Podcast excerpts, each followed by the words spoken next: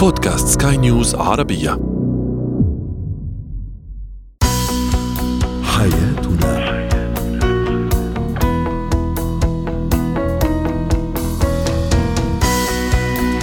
مستمعينا الكرام أهلا بكم. معنا إلى برنامج حياتنا برنامجكم اليومي الذي يعنى بشؤون الأسرة وباقي الشؤون الحياتية الأخرى والذي يمكنكم الاستماع إليه عبر منصة Sky News Arabia dot com slash podcast وباقي منصات البودكاست الأخرى معي أنا أمال شاب. نتحدث اليوم عن كيفية التعامل مع جرح الشريك لمشاعر شريكه أيضا الارتفاع درجة الحرارة لدى الرضيع هل هو دائما خطير؟ وكيف نتعامل معه قبل الوصول إلى الطبيب؟ وأخيرا مهارة الاستماع.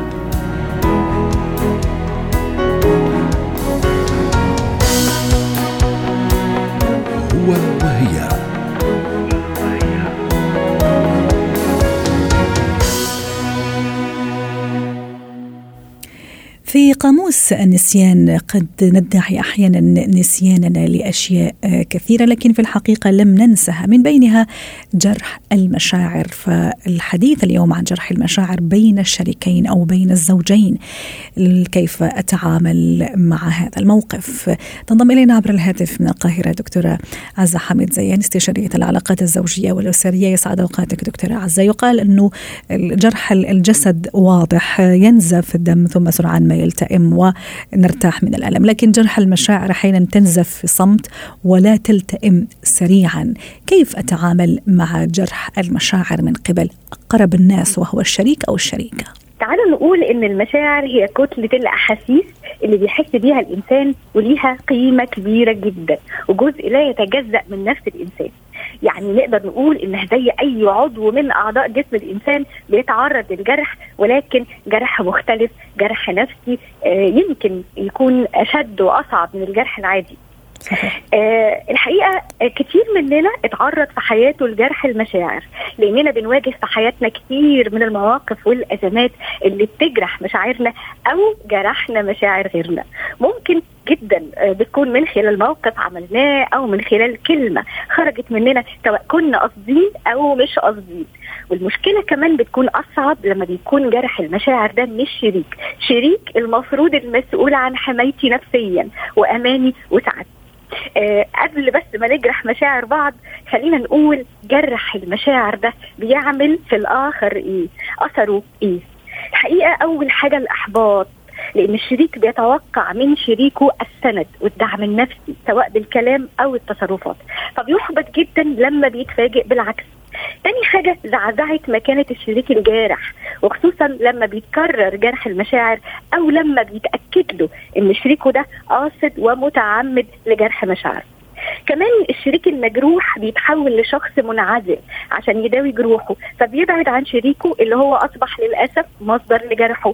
أو أو يتحول إلى شخص انفعالي هجومي أحيانا حسب حسب الشخصية وحسب ربما عمق الجرح. ده حقيقي إنه من كتر تكرار الجرح مع مرور الموقف وتكرار المواقف ومرور الوقت فبنلاقي إن الشريك المجروح ابتدى يتعافى من صدمته في شريكه وابتدى يرد ويواجه الجرح بالجرح ونلاقيه كمان يتصرف تصرفات جارحه لشريكه وبيقول له كلام جرح وقاسي ليستعيد كرامته أو خلينا نقول ليستأر لكرامته. كل ده بيوصلنا في الآخر للأسف لإنهاء العلاقة الجارحة. بالتأكيد الشخص المجروح في يوم من الأيام هيقرر إنهاء العلاقة. ما أقدرش الحقيقة أفوت برضو الحلقة دي سريعا من غير ما أقول إيه الحاجات اللي بتجرح المشاعر عشان بس ناخد بالنا ونتفاداها وإحنا بنتعامل. أول حاجة لما بيحس الشريك إنه ملوش قيمة عند شريكه مش مهتم بيه وخارج نطاق اهتماماته وخارج إطار حياته كمان لما بيحس الشريك إنه سهل استبداله بشريك آخر وإن وجوده شخصيا يعني مش فارق خلينا نقول لشريكه كتير. تاني حاجة لما بيحس إنه فقد الاحترام ما بينهم أصلا. كمان لما يصدر له شريكه إنه مش كفء ليه وإنه أفضل منه سواء ماديا أو اجتماعيا أو شكلا كمان.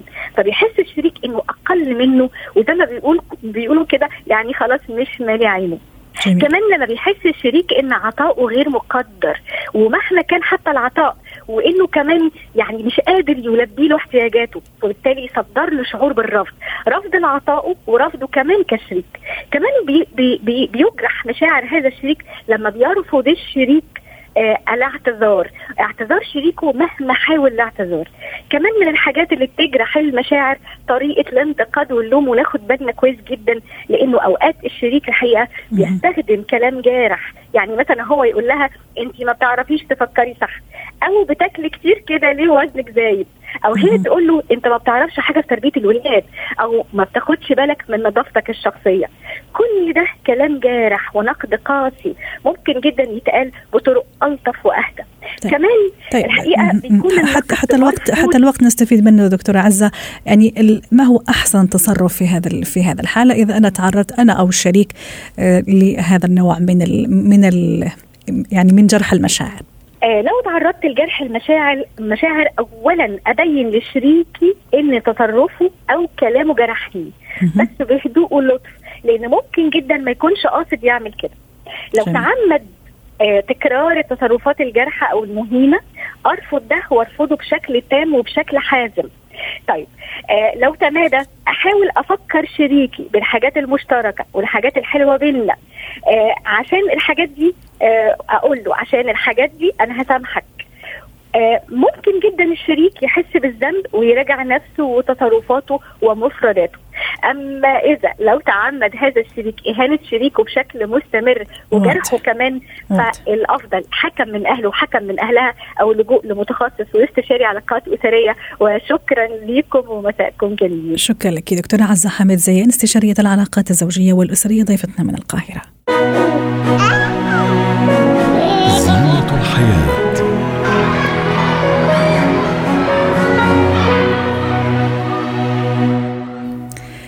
ارتفاع درجة حرارة الطفل من المشكلات الشائعة التي تواجه الأطفال خاصة في أعوامهم الأولى. أحيانا لا يمثل خطر كبير ارتفاع درجة الحرارة فيشكل هلع غير مبرر لدى الأم وأحيانا بالعكس الأم تعتقد بأنه الأمر عادي وعابر لكن في الحقيقة هو شيء خطير جدا ويستدعي التدخل السريع والفوري أولا من قبل الأم. ثم في انتظار طبعا وصول الطفل للطبيب. للحديث عن هذا الموضوع ينضم إلينا عبر الهاتف دكتور أحمد عبد العال استشاري طب الأطفال يسعد أوقاتك دكتور أحمد إن شاء الله تكون بخير. في البداية كمدخل لموضوعنا اليوم لماذا ترتفع درجة حرارة الجسم لدى الطفل؟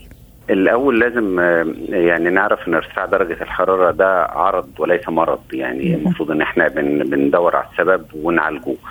آه ارتفاع درجة الحرارة بنقول إن الطفل حرارته مرتفعة لو وصل 38 أو زاد عن 38 آه، آه، حسب توصيات الجمعية الطبية الأمريكية إن المقاييس الحرارة كلها لازم تكون ديجيتال. آه، فعشان أقول في حرارة لازم أقيس الحرارة بطريقة صحيحة. أيوه. في الأول. راح نجي نحكي على الطريقة الصحيحة دكتور أحمد لأنه كثير ضروري. يعني نفهم الأمهات تحديدا ولو أنه الموضوع يعني معروف لكن معلش من هذا المنبر دائما إحنا فقراتنا ومواضيعنا توعوية بالدرجة الأولى. تمام اعمال ده جزء مهم جدا من الحوار.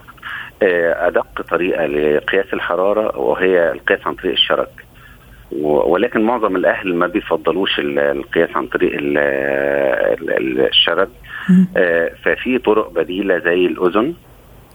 الأذن بتكون دقيقة أكتر في العمر اللي أكتر من سنة لأن الأذن في العمر الصغير بتكون صغيرة فصعب إن الجهاز يدخل الأذن بصورة صحيحة للقياس. آه القياس عن طريق الفم والترمومتر الزئبقي لم يعد يستخدم تماما لأنه طبعا لو اتكسر في في فم الطفل ممكن يعمل مشاكل. آه صعب جدا الطفل يقفل الفم لمدة دقيقتين آه كاملين فما بنقسش عن طريق الفم. آه في طريقة تانية اللي هي الإبط بس في الحالة دي بنزود نص درجة. عن القياس الموجود. بمعنى إذا مثلا اعطاني 37.8 أزود 37.9 لا آه. 37 ونص نزود نص يبقى 38 آه. طيب.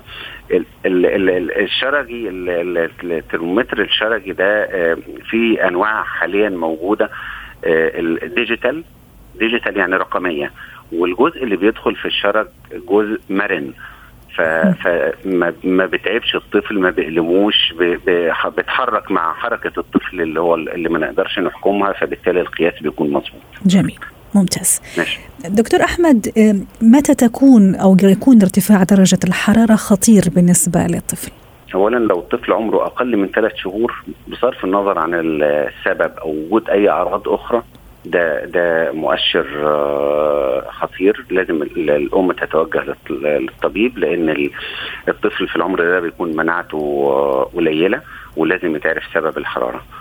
آه، إذا كان الطفل آه، عنده أعراض معينة سواء قبل ثلاث شهور أو بعد العمر ثلاث شهور زي حرارة مصحوبة باضطراب في الوعي خمول بينام نوم مفرط. يعني الأم تقول ده مش طبيعته.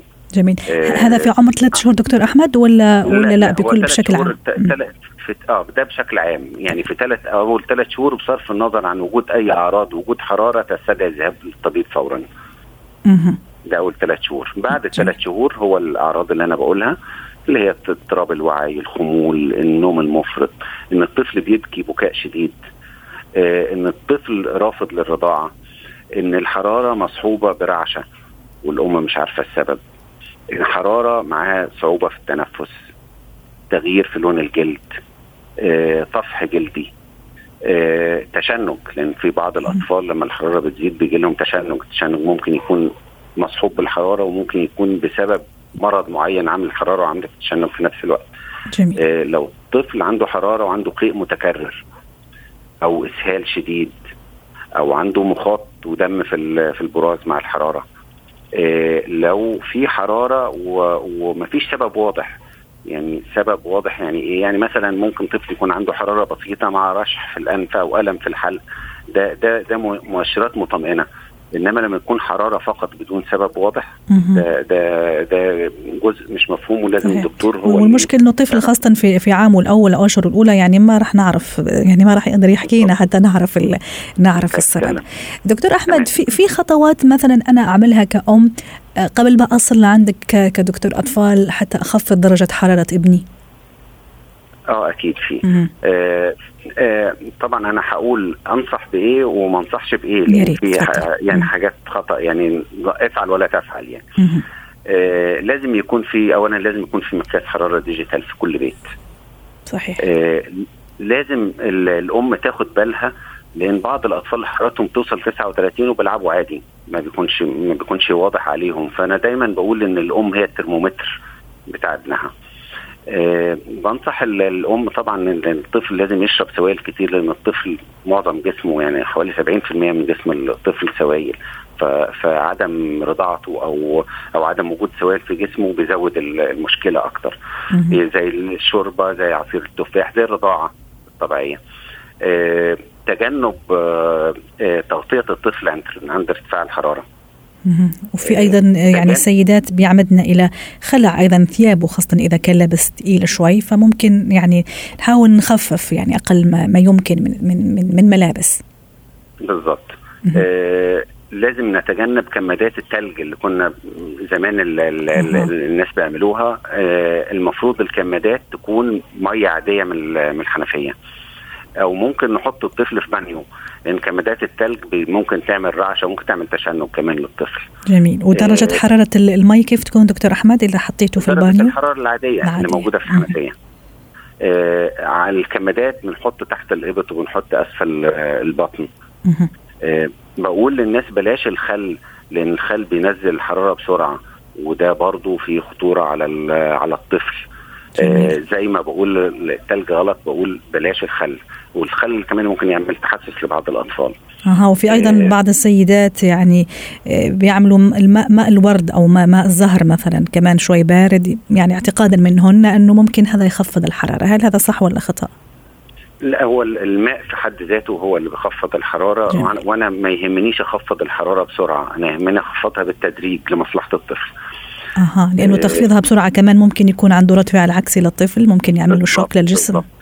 أيوه أيوه تمام زي ما تفضلت كده. ممكن جميل. يعمل شوك للجسم ممكن يعمل رعشة ممكن يعمل تشنج كمان. جميل جميل. آه عم نختم دكتور أحمد حتى يعني عم نعطي كل هذا يعني الطرق قبل ما أوصل ل ل لعند الدكتور. يعني إذا حصل له إنه فعلا درجة الحرارة انخفضت زي ما تفضلت حضرتك يعني آه، تدريجيا خلاص هل هذا يعني إنه الأمر مطمئن ما يحتاج إني أجيبه عند دكتور أطفال؟ طبعا أنا في نقطة واحدة اللي لسه ما قلتهاش. إن هو ممكن ندي خافض حرارة من ال- ال- الأدوية الآمنة زي الباراسيتامول ده ده المفروض يكون موجود في كل بيت وممكن أديه. كل الاعمار آه. كل كل الأعمار دكتور أحمد آه كل الأعمار بس بجرعات مختلفة مهم. بجرعات مختلفة إنما الطفل اللي أقل من ثلاث شهور لا ده لازم يروح للدكتور فورا واضح إنما آه مم. ال ال إمتى بقى إن أنا يعني لازم أروح للدكتور سواء الحرارة خفضت الحرارة أو ما خفضتهاش لو في العلامات الخطورة اللي أنا اتكلمت عليها قبل كده اللي هي اضطراب الوعي وصعوبه التنفس والأشياء الأخرى اللي أنا اتكلمت عليها الكتيرة دي في. الحالة دي لازم أروح للدكتور. لازم أروح للدكتور لو الحرارة لمدة 48 ساعة وما نزل بترجع تاني. لو الحرارة فوق ال 39 لازم أراجع الطبيب. فورا واضح شكرا لك دكتور أحمد عبد العال استشاري طب الأطفال على كل هذه المعلومات. مهارات حياه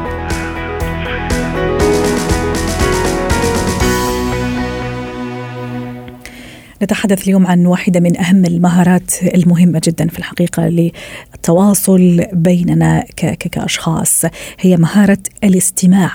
للحديث عن هذا الموضوع تنضم إلينا عبر الهاتف نور هشام مدربة مهارة حياة سعد مساكي. أستاذة نور كيف أطور مهارة الاستماع؟ عندي؟ آه، مرحبا ومرحبا بجميع المستمعين مساء الخير سنور آه، طبعا مهارة الاستماع مثل ما حضرتك قلتي هي واحدة من أهم المهارات اللي لابد للشخص أنه يمتلكها وقد تكون أهم المهارات فعليا آه، ليش؟ لأنه الاستماع الجيد بيأثر بشكل كبير على قد إيه فعالية عملك، قد إيه علاقاتك مع الآخرين، مع أسرتك، مع أبنائك، مع شريكك. آه، في العادة فمثلا آه، ليه بنس... ليه عادة عندنا مهارة الاستماع؟ بنستمع لحتى نجمع معلومات مثلا في العمل أو في الدراسة لحتى آه، نفهم أمر معين آه، ممكن في بعض الأحيان أنت بتستمع لج... مثلا لموسيقى لتستمتع في هاي الموسيقى آه، لتطور من من مهاراتك فجدا مهم وجدا مهارة الاستماع والتواصل الفعال مع الآخرين آه، جدا مهم. واحدة من آه، أو العادة الخامسة من العادات السبعة في كتاب ستيفن كوفي هي اللي هي افهم لتفهم واللي هي بمعنى آخر أنت استمع للآخرين. أولا افهم ما يريد الطرف الآخر منك قم بتحليل ما يقول الطرف الآخر ومن ثم لما أنت بعد ما تفهم الشخص اللي قدامك شو حكى لك أكيد آه، راح تنطق بكلام يكون أسهل على الشخص إنه هو آه، يفهمه منك. جميل. في مقولة جدا رائعة عجبتني اللي هي آه تعلم حسن الاستماع قبل أن تتعلم حسن الكلام.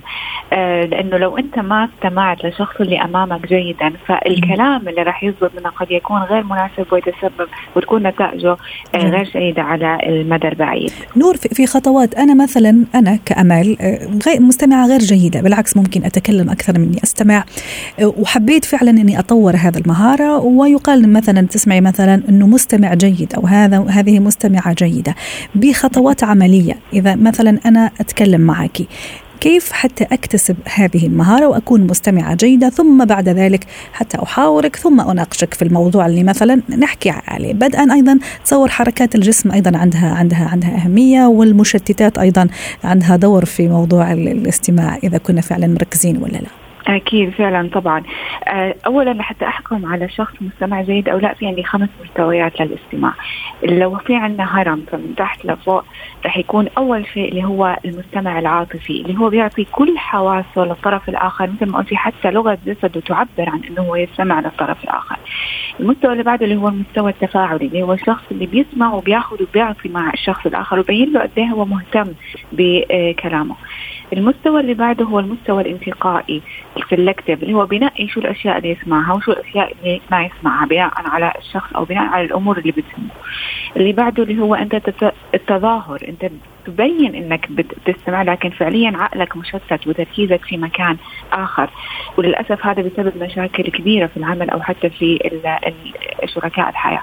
المستوى الأخير اللي هو التجاهل اللي هو فقط شخص بي- بيكلمك وأنت مثلا على تليفونك فطيب كيف أنا آه، أكون في المستوى اللي هو الأفضل اللي هو المستوى العاطفي؟ في عشر خطوات ممكن تساعدنا على إن نكون مستمعين جيدين ونتفاعل مع الشخص اللي امامنا.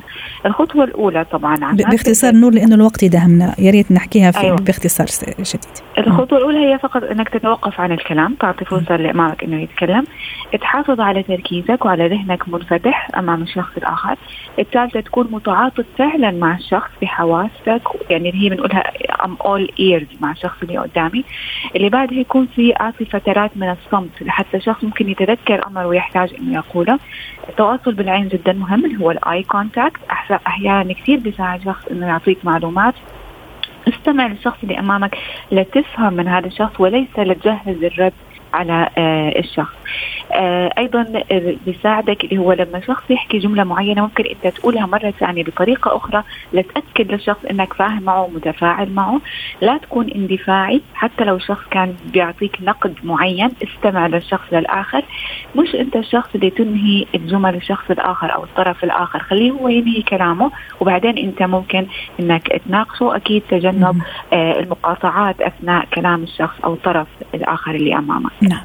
شكرا لك نور هشام مدربة مهارات الحياة على كل هذه التوضيحات والنصائح يعطيك العافية. حياتنا.